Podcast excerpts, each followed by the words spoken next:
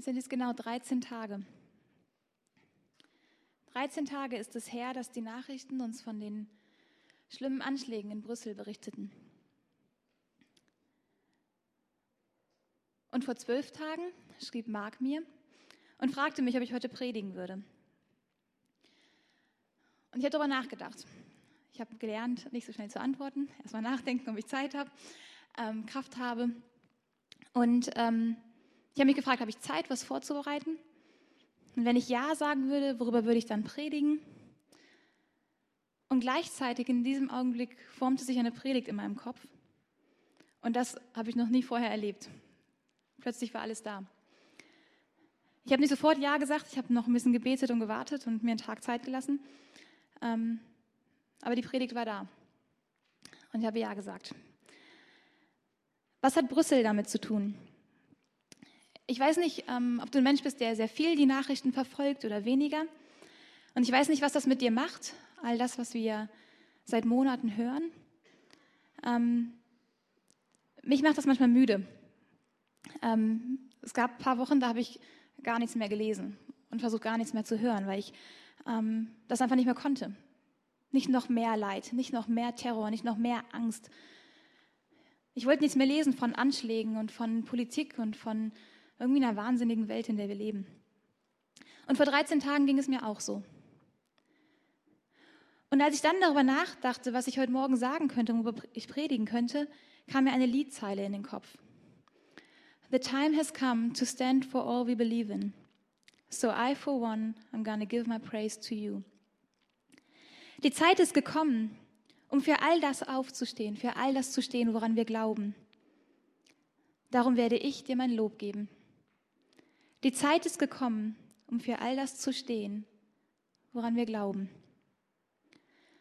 Wir haben es gestern schon gehört, was diese Welt so sehr braucht, ist Jesus. Diese Welt braucht so sehr Gnade, Hoffnung, Liebe. Und darin spielst du, der du Jesus nachfolgst, eine Rolle. Und als ich dann darüber nachdachte, ob ich heute Morgen predigen sollte, habe ich überlegt, es ist ein Fußballturnier und viele Jugendliche werden hier sitzen. Und dann hatte ich erst recht ein Ja dazu, weil ich glaube, gerade ihr habt unglaublich viel Energie. Ihr könnt so viel bewegen in dieser Welt. Diese Welt, die zurzeit so dunkel ist. Und was würde passieren, wenn wir alle zusammen, die wir hier sitzen, aufstehen würden für das, was wir glauben? Lichter sind in all dieser Dunkelheit. Hoffnungsträger. Fangen wir aber vorne an. Apostelgeschichte. Dort wird uns Folgendes berichtet. Petrus und Johannes sind auf dem Weg zum Tempel gewesen.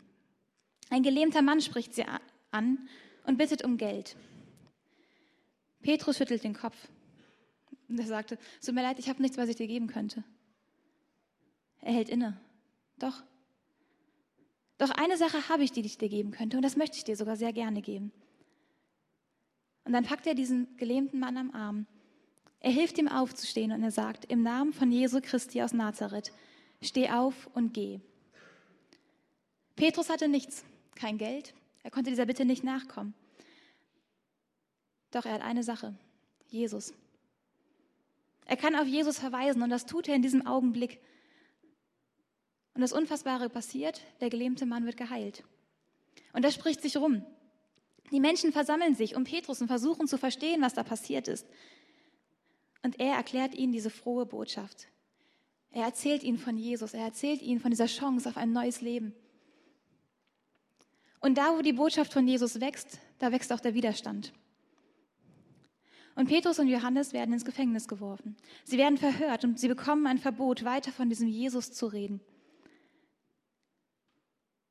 Sie wurden gewarnt, unter keinen Umständen noch einmal zu den Leuten über diesen Jesus zu sprechen oder seinen Namen nur zu erwähnen. Die Mitglieder des Hohen Rates warnten sie nochmals vor den schlimmen Konsequenzen, die ein Verstoß gegen ihre Anordnungen nach sich ziehen würden. Dann ließen sie sie aber gehen. Diese Begebenheit passierte ganz am Anfang, als Gemeinde entstand.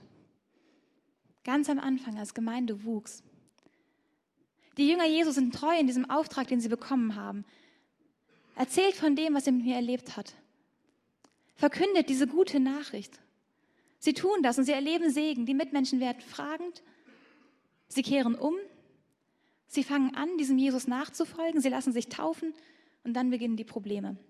Widerstand, Drohungen, Angst macht sich vielleicht breit bei dem einen oder anderen. Hilflosigkeit. Wie soll Gemeinde denn bestehen bei all dem Terror um einen herum? Wie viel Hoffnung gibt es denn eigentlich? Und ich frage mich, ob wir heutzutage auch diese Fragen manchmal haben, wo wir fast Woche für Woche von neuem Terror erfahren.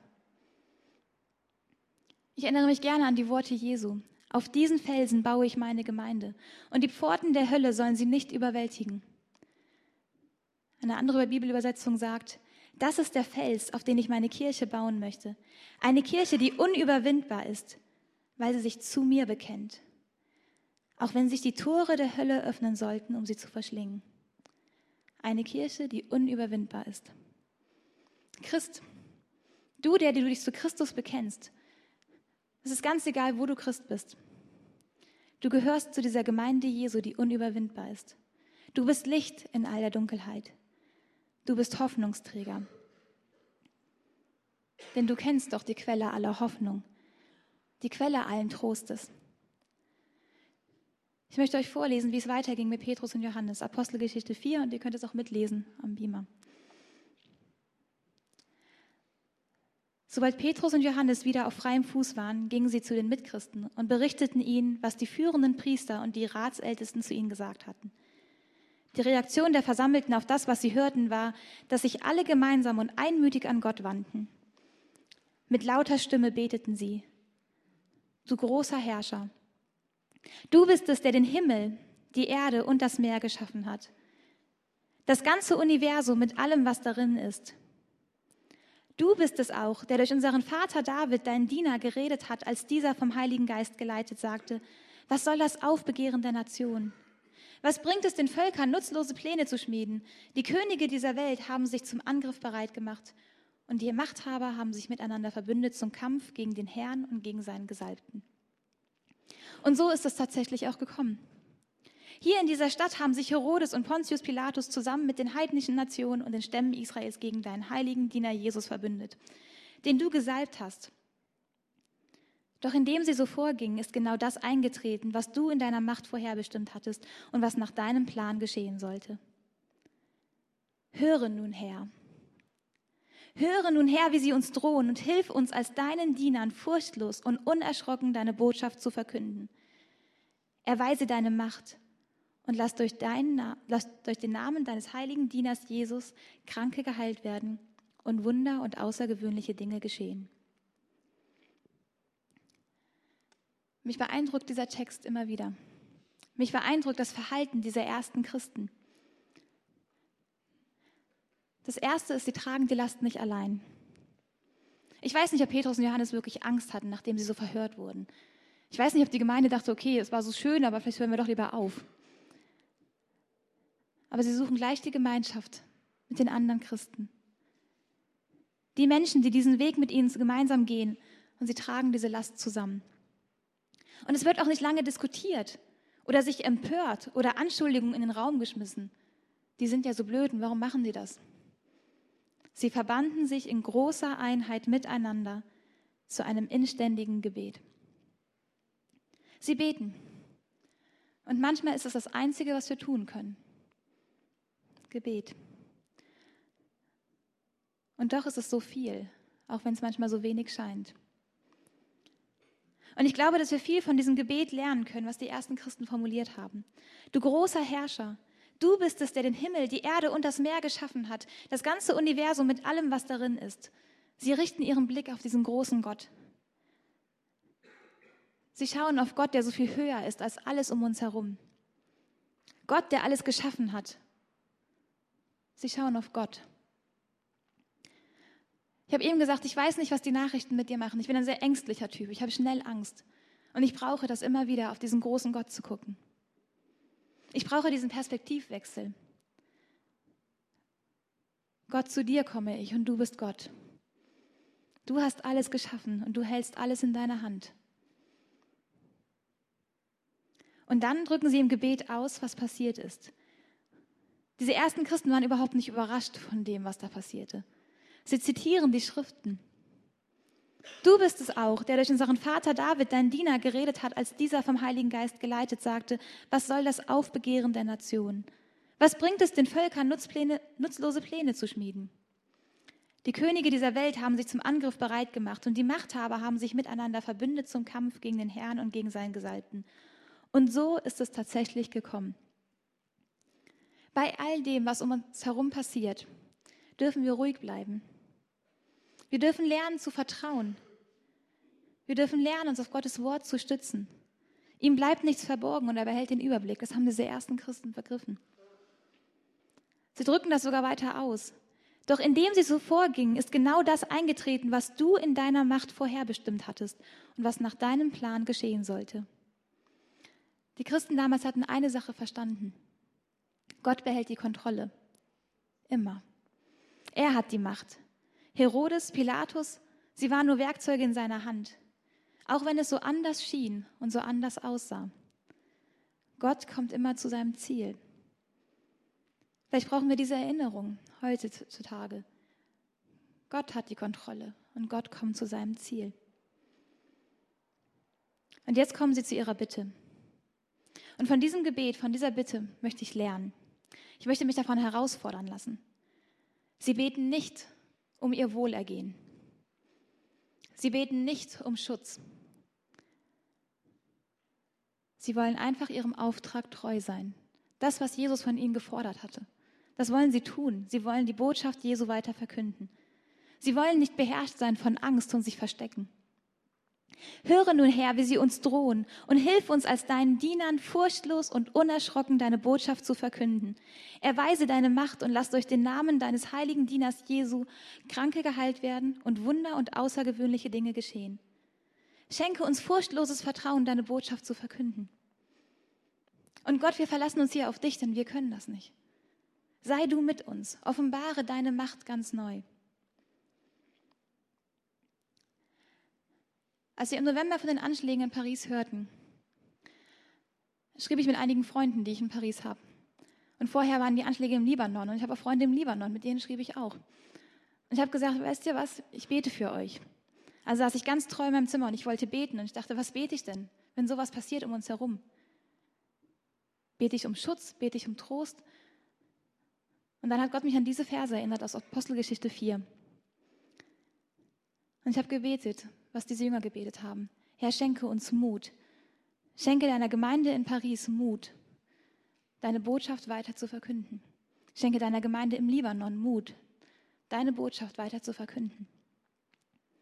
Und ich möchte nicht aufhören, das zu beten für seine Gemeinde. Für die Gemeinden in Brüssel, für die Gemeinden in Frankreich, in der Türkei, in Pakistan, in Syrien, das ist mir eigentlich egal wo. Und auch hier in Deutschland. Uns geht es eigentlich noch ganz schön gut, oder? Gott schenkt uns dieses furchtlose Vertrauen in dich und lass uns den Auftrag erfüllen. Das Einzige, worum du uns gebeten hast.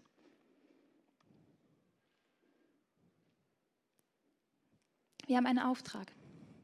Die Zeit ist gekommen, um für das aufzustehen, was wir glauben. Denn diese Welt braucht Jesus so sehr.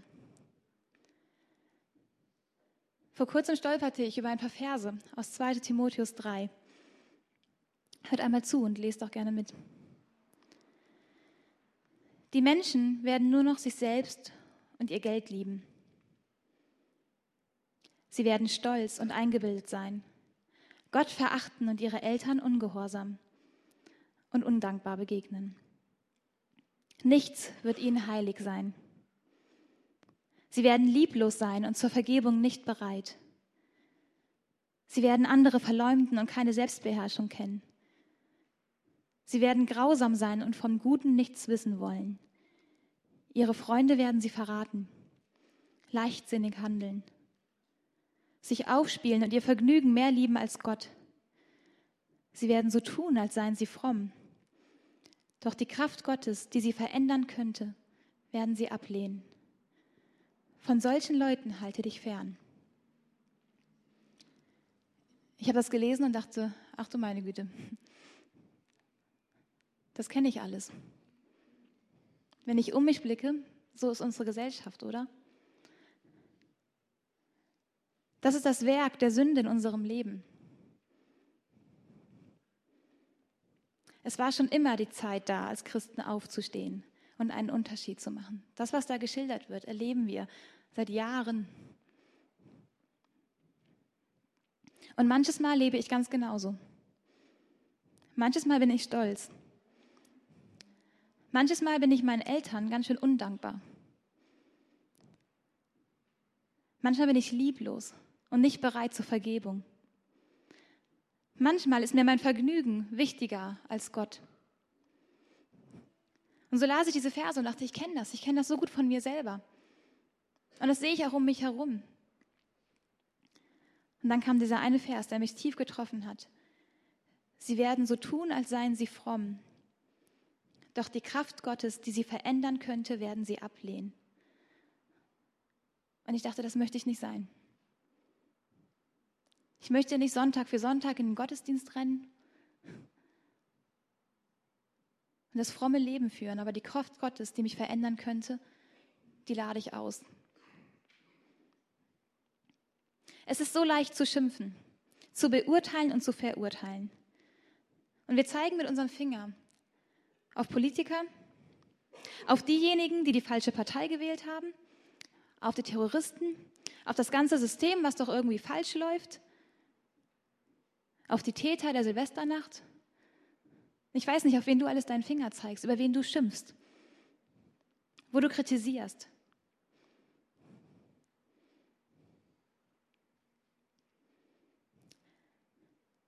Kennt ihr, ich weiß nicht genau, wie man seinen Namen ausspricht, ähm, Vaclav Havel?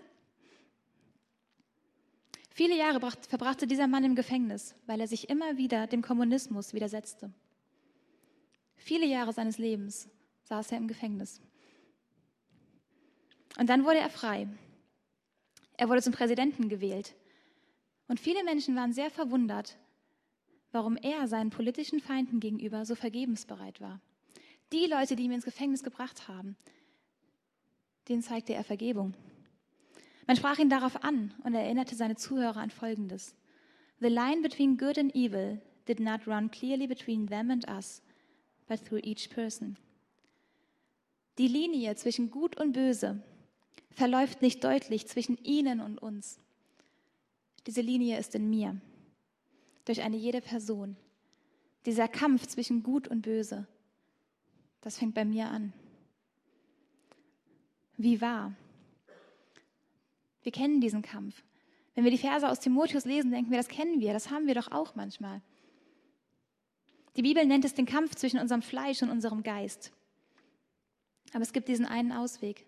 Es gibt diese Kraft Gottes, die uns verändern möchte, die uns zu Hoffnungsträgern machen möchte. Lasst uns anfangen, aufzustehen für das, was wir glauben und lasst uns anfangen, darin zu leben. Wir können so viel reden, wir können so viel diskutieren, wir können unsere Finger auf jeden zeigen und jeden kritisieren. Vorwürfe machen oder uns in unseren Sorgen und unseren Ängsten verlieren.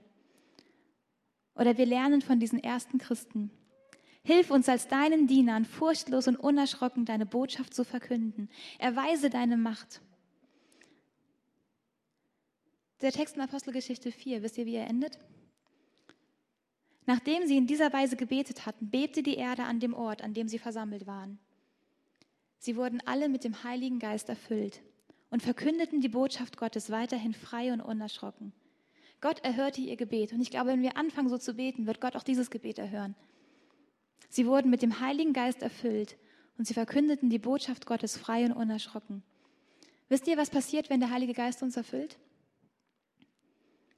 Kennt ihr die Verse aus Galater 5? Lebt so, wie es in eurem neuen Leben im Heiligen Geist entspricht. Dann werdet ihr nicht mehr tun, wozu eure sündigen Neigungen euch drängen. Die sündigen Neigungen, das ist das, was wir in Timotheus gelesen haben. Paulus drückt es hier so aus. Unzucht, unreine Gedanken, Vergnügungssucht, Götzendienst, Zauberei, Feindschaften, Streit, Eifersucht, Zorn, selbstsüchtigen Ehrgeiz, Spaltungen, selbstgerechte Abgrenzung gegen andere Gruppen, Neid, Trunkenheit, ausschweifenden Lebenswandel und dergleichen mehr. Und ich glaube, davon hat die Welt schon genug und davon habe ich genug in meinem Leben. Das ist diese Linie zwischen Gut und Böse. Und Paulus sagt, hört auf, dem zu folgen. Lasst euch vom Heiligen Geist erfüllen und der Heilige Geist wird euch eine ganz andere Frucht wachsen lassen. Liebe, Freude, Frieden, Geduld, Freundlichkeit, Güte, Treue, Sanftmut und Selbstbeherrschung. Möchtest du das? Nicht nur fromm tun, sondern diese Kraft Gottes, die dich verändert. Aufstehen und deinen Glauben leben, dem Heiligen Geist Raum gewähren in deinem Leben.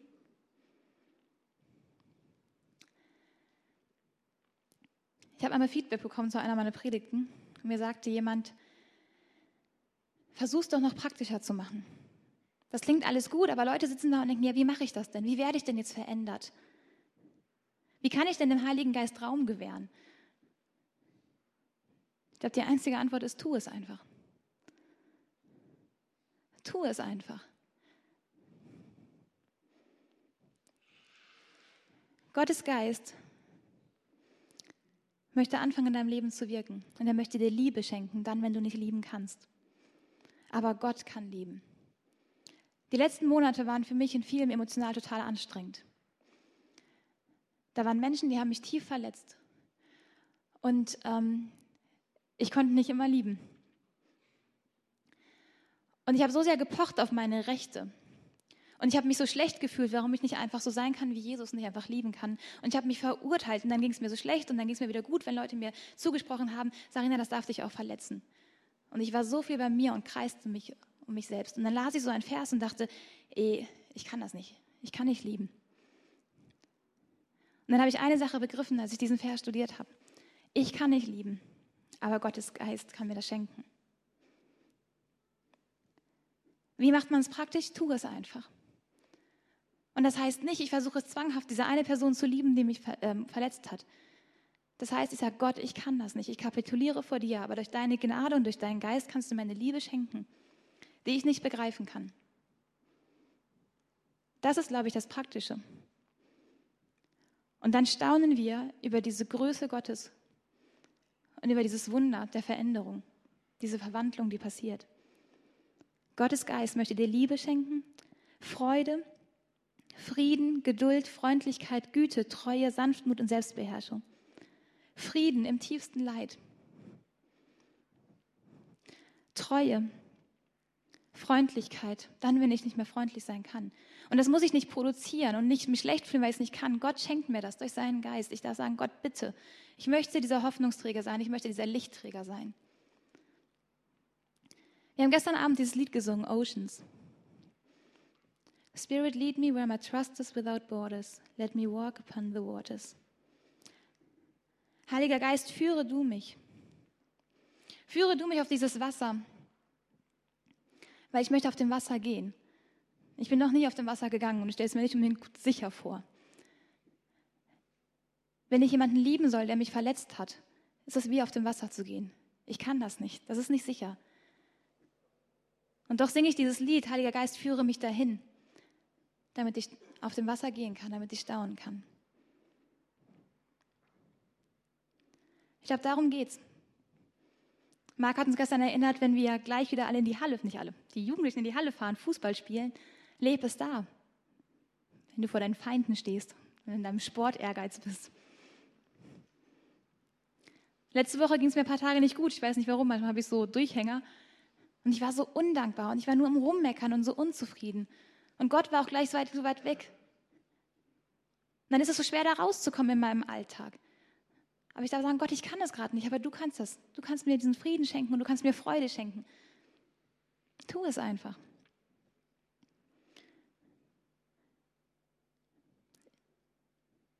Heiliger Geist, bitte füll du uns neu.